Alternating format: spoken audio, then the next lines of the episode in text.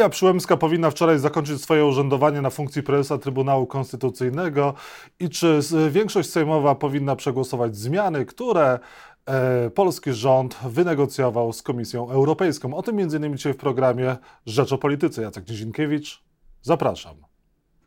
Profesor Marcin Matczak jest Państwa moim gościem, prawnik e, Uniwersytet Warszawski, autor książki Tajne Państwo z kartonu. Dzień dobry, panie profesorze.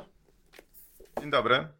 Czy Julia Przyłębska powinna była wczoraj zakończyć swoje urzędowanie na funkcji prezesa Trybunału Konstytucyjnego? Pierwszy tekst w książce Tajne Państwo z kartonu właśnie dotyczy e, kwestii Trybunału Konstytucyjnego. Tak, powinna, powinna, ponieważ tutaj przepisy w tym zakresie są absolutnie jasne, ale jak rozumiem, nie zakończyła, co także jest znakiem czasów i znakiem tego, co stało się z polskim państwem prawa. Co stało się z, pań, z, polskim państwem e, prawa i czy Komisja Europejska powinna godzić się na jakiekolwiek kompromisy z rządem Prawa i Sprawiedliwości, żeby do, wypłacić środki z KPO? Wie pan, można o tym mówić na poziomie bardzo abstrakcyjnym, co stało się z instytucjami, co stało się z e, procedurami, natomiast ja wolę o tym mówić na, na tak, w takiej relacji władza-człowiek, bo wydaje mi się, że ona jest bardziej zrozumiała. Otóż państwo prawa, a więc praworządność jest po to, żeby ograniczyć arbitralność władzy, czyli krótko mówiąc, żeby władza nie mogła opierać się na swoim widzimisię i robić z nami to, co po prostu chce. Y, temu mają przeciwdziałać przepisy i normy, które są od władzy niezależne, raz ustanowione, regulują nasze życie i możemy się na nie powołać, zwłaszcza wtedy, kiedy właśnie władza chce je zinterpretować inaczej. I ten przypadek pani Przyłębskiej pokazuje, że y, władza w ostatnich siedmiu latach niestety rości sobie prawo do tego, żeby osobiście decydować, a żeby decydował człowiek, a nie prawo. Rządy prawa zostały stworzone po to, żeby były przeciwwagą dla rządów człowieka, który może być kapryśny, który może się zmieniać, który może decydować w sposób, który jest dla niego dobry. E, te przepisy, które regulują e, kadencyjność funkcji prezesa Trybunału Konstytucyjnego, są całkowicie jasne. Myśmy, jako zespół ekspertów prawnych Fundacji Batorego, wydali stanowisko, gdzie to wyraźnie pokazujemy. I zgodnie z tym pani Przyłębska wczoraj powinna zakończyć swoją funkcję. Funkcjonuje, taka jest wola polityczna, tak jest wygodniej dla władzy, co całkowicie destabilizuje porządek prawny. Za chwilę te wszystkie e, decyzje mogą dotyczyć już nie Trybunału czy procedur, tylko naszego życia. E, zresztą tak bywało. Krótko mówiąc, państwo prawa jest po to, żeby władza nie mogła rządzić na podstawie swojego widzimisię, tylko na podstawie przepisów i norm. Jest w Polsce obecnie odwrotnie. Ja w swojej książce to zresztą jest symboliczne, jak pan wskazuje, że ten pierwszy rozdział, czy ten pierwszy tekst, który y, pochodzi z początku tego kryzysu konstytucyjnego, y, właśnie w tym momencie y, właśnie nadal opisuje to, co w Polsce się dzieje. To jest niestety bardzo smutne. No właśnie, tekst jest z lipca 2016 roku, a mam wrażenie, że niespecjalnie się zmieniło. Tekst zatytułowany Alarm Demokracji. Tajne Państwo z kartonu to jest zbiór pana tekstów po to, żeby obudzić Polaków, żeby pokazać im, co mogą zmienić, jak mogą wpłynąć na odzyskanie praworządności w Polsce? Wie pan, dla mnie to jest taki tekst, który y, także był taką podróżą trochę w przeszłość. To znaczy, on y, pokazał mi w zadziwiający sposób pewną taką ewolucję myślenia o tym, co się ostatnio, w ostatnich latach zdarzyło. Y, bo oczywiście, kiedy się zbiera te teksty, to trzeba je na nowo przeczytać, trzeba je ułożyć w jakąś sekwencję. Więc dla mnie jest to przede wszystkim nauka z historii co do której ja nie chcę, żeby ona się powtórzyła. Bo ten tytuł Alarm Demokracji tego pierwszego rozdziału, on odnosi się do Trybunału Konstytucyjnego. Trybunał Konstytucyjny jest takim alarmem. Jeżeli ktoś chce się dobrać do demokracji, ktoś chce się dobrać do naszych praw, to najpierw rozmontowuje Trybunał Konstytucyjny. I to w Polsce się udało. Y, niestety zakończyło się bardzo źle. Zaczynało się niewinnie, gdzieś na właśnie na abstrakcyjnym poziomie, a skończyło się atakiem na prawa konkretnych ludzi, na przykład kobiet, na prawa reprodukcyjne, na inne, tego, na inne bardzo ważne obszary naszego życia. Więc ten alarm został rozmontowany. Ja piszę w tym tekście, że jeżeli ktoś rozmontowuje alarm bezpieczeństwa, to na pewno nie ma dobrych zamiarów. I niestety wydaje mi się, że, że tak jest. Więc ja bym chciał, żeby to był dalszy ciąg pewnego takiego przyspieszonego kursu demokracji, prawa konstytucyjnego, który wszyscy przeszliśmy w ostatnich sześciu latach.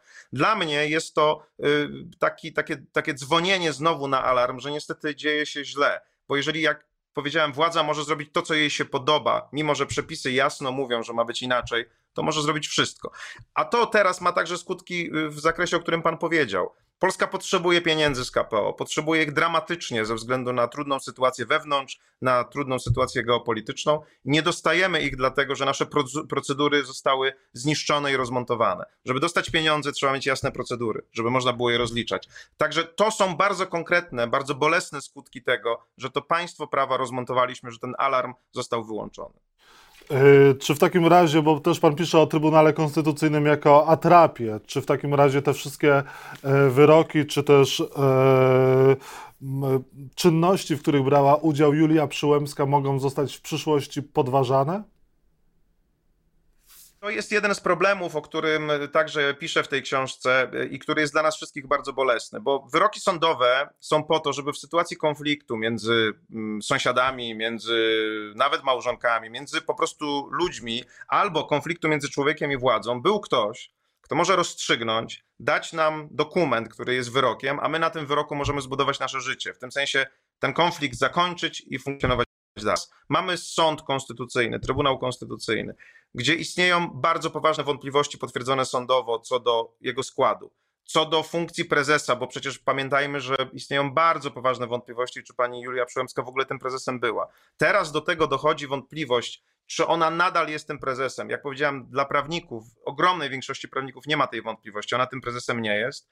To oznacza, że ten sąd konstytucyjny staje się atrapą, bo przychodzi pan do niego po to, żeby dostać dokument, wyrok, na podstawie którego może pan budować swoje życie, a dostaje pan kawałek papieru, który jest nic nie warty, bo jako prawnik, który reprezentuje strony także przed sądem, jeżeli po 20 grudnia Trybunał Konstytucyjny w składzie powołanym przez panią Przyłębską wyda jakiś wyrok, to pierwszą rzecz, jaką prawnicy wszyscy robią, jest kwestionowanie formuły, formy powołania składu. Jeżeli nieuprawniona osoba powołała sąd, to ten sąd jest źle powołany, jest źle ustanowiony. Krótko mówiąc, pani Przyłębska i jej wsparcie polityczne naraża nas na ogromną niestabilność sądową, bo te wyroki, które, co do których chcielibyśmy, żeby były stabilne, ostateczne, będą mogły być podważane. Więc tu nie chodzi o ambicje konkretnej osoby, tylko chodzi o to, że nasz system będzie zdestabilizowany, bo wyrok, który powinien być podstawą, twardą, stabilną podstawą budowania życia, nie będzie mógł być, bo zawsze będzie mógł być zakwestionowany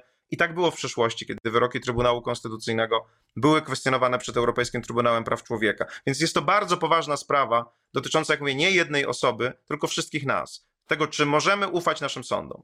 Czy polski Sejm powinien przegłosować uchwałę wynegocjowaną przez e, rząd e, z Komisją Europejską? te zmiany w sądownictwie? Ja nie jestem na szczęście politykiem, więc tutaj jest bardzo dużo aspektów, ale jako obywatel mogę powiedzieć to, co powiedziałem przed chwilą. Kwestie związane z pieniędzmi z KPO czy pieniędzmi z Unii Europejskiej są absolutnie priorytetowe, jeżeli chodzi o polską rację stanu. Nie możemy sobie pozwolić na to, żeby je stracić. I naprawdę niewiele trzeba, ażeby je uzyskać. To znaczy, potrzebujemy doprowadzić nasze procedury do stanu używalności i są bardzo proste kroki, które trzeba wykonać w odniesieniu do e, sędziów, którzy zostali pozbawieni urzędu, odsunięci od orzekania, do, do ustawy kagańcowej, do wielu bardzo prostych elementów, które mógł, nasz rząd mógłby zmienić poprzez Sejm bardzo szybko, bo pokazał, że jeżeli chce, może zmienić ustawę w ciągu 8 godzin. Ja nie rozumiem tej sytuacji, w której wszyscy my, czyli prawie 40-milionowy naród, stajemy się zakładnikami jakiegoś celu politycznego, który jest całkowicie niezrozumiały. Bo nie wiem, jakie dobro jest realizowane przez to, że kilkunastu ludzi w Sądzie Najwyższym tworzy Izbę Odpowiedzialności Zawodowej. Nie wiem, jakie dobro jest realizowane poprzez to, że jesteśmy zakładnikami, tak jak mówię, pewnego ego politycznego i nie możemy otrzymać pieniędzy, pieniędzy, które nam się należą i które nam są potrzebne. E, tak nie powinno być. Gdybyśmy byli państwem praworządnym, te pieniądze by płynęły. Nie płyną, dlatego że jesteśmy niepraworządni. E, to wszystko jest efektem między innymi tych zmian, które w ostatnich siedmiu latach nastąpiły, które ja w tej książce opisuję. A projekt ustawy, o którym e, wspominałem przed chwilką, został wycofany. Nie wiadomo, co zostanie przegłosowane i kiedy te pieniądze popłyną i czy w ogóle popłyną. W książce pisze pan o tym, jak bronić praworządności. Jak bronić praworządności? To wynika z pewnego takiego doświadczenia, które, którego człowiek nabiera, kiedy właśnie przez kilka lat stara się to robić, czyli bronić praworządności. Wie pan, mi się na początku wydawało, że to jest kwestia logiki, argumentów, y, to znaczy przekonania ludzi właśnie, dlaczego potrzebujemy stabilnego sądownictwa, dlaczego potrzebujemy niezależnego sądownictwa. Ale w pewnym momencie zrozumiałem, że po drugiej stronie nie chodzi tak naprawdę o argumenty merytoryczne, tylko o emocje. Ludzie w Polsce y, po transformacji roku 89 mm, pozostawili w sobie jakąś frustrację związaną z tym, że mieli nadzieję na to, że państwo przyniesie dobrobyt, przyniesie bardzo istotne zmiany w ich życiu. I w pewnym zakresie przyniosło, ale nie do końca. I to, co się zdarzyło w Polsce, jest efektem frustracji, która gdzieś musiała znaleźć wyładowanie. Y, Tego, tej frustracji, która płynie od ludzi, którzy byli przez postępowe czasami elity obrażani, którzy byli niezauważani, braku empatii społecznej. Więc jedną z rzeczy, która dla mnie jest ważna w obronie praworządności, to jest kwestia pokazania, że praworządność to nie tylko rozum, czysta logika, ale także pewne emocje, pewne wartości, które dla nas są ważne. Sprowadzenie, żeby to pokazać, trzeba sprowadzić abstrakcyjną praworządność na poziom konkretnego człowieka i pokazać, że jeżeli coś się dzieje w tych abstrakcyjnych mechanizmach, to w końcu zacznie się coś dziać w bardzo konkretnym życiu i to budzi emocje. Więc dla mnie na przykład, i staram się to w tej książce pokazać, bardzo ważne jest to, żeby ukazać praworządność, sądownictwo nie jako gdzieś daleko istniejące abstrakcyjne instytucje, ale jako coś, co jest nam potrzebne w konkretnym naszym codziennym życiu, bo jeżeli one działają źle, to ktoś nas może skrzywdzić, ktoś nam może zabrać pieniądze, które nam się e, należą, ktoś może doprowadzić do tego, że nasz dobrobyt, który budowaliśmy przez 30 lat, się rozpada. Bo na przykład wiemy to naukowo absolutnie, że jeżeli jest praworządność, to są lepsze warunki dla budowania dobrobytu gospodarczego, bo jest przejrzyście, bo jest stabilnie, bo warto, warto y, inwestować i tak dalej, i tak dalej. Także to była jedna z nauk, którą ja wyciągnąłem z tego, z tego kryzysu, który w Polsce trwał od 2015 roku i niestety trwa nadal.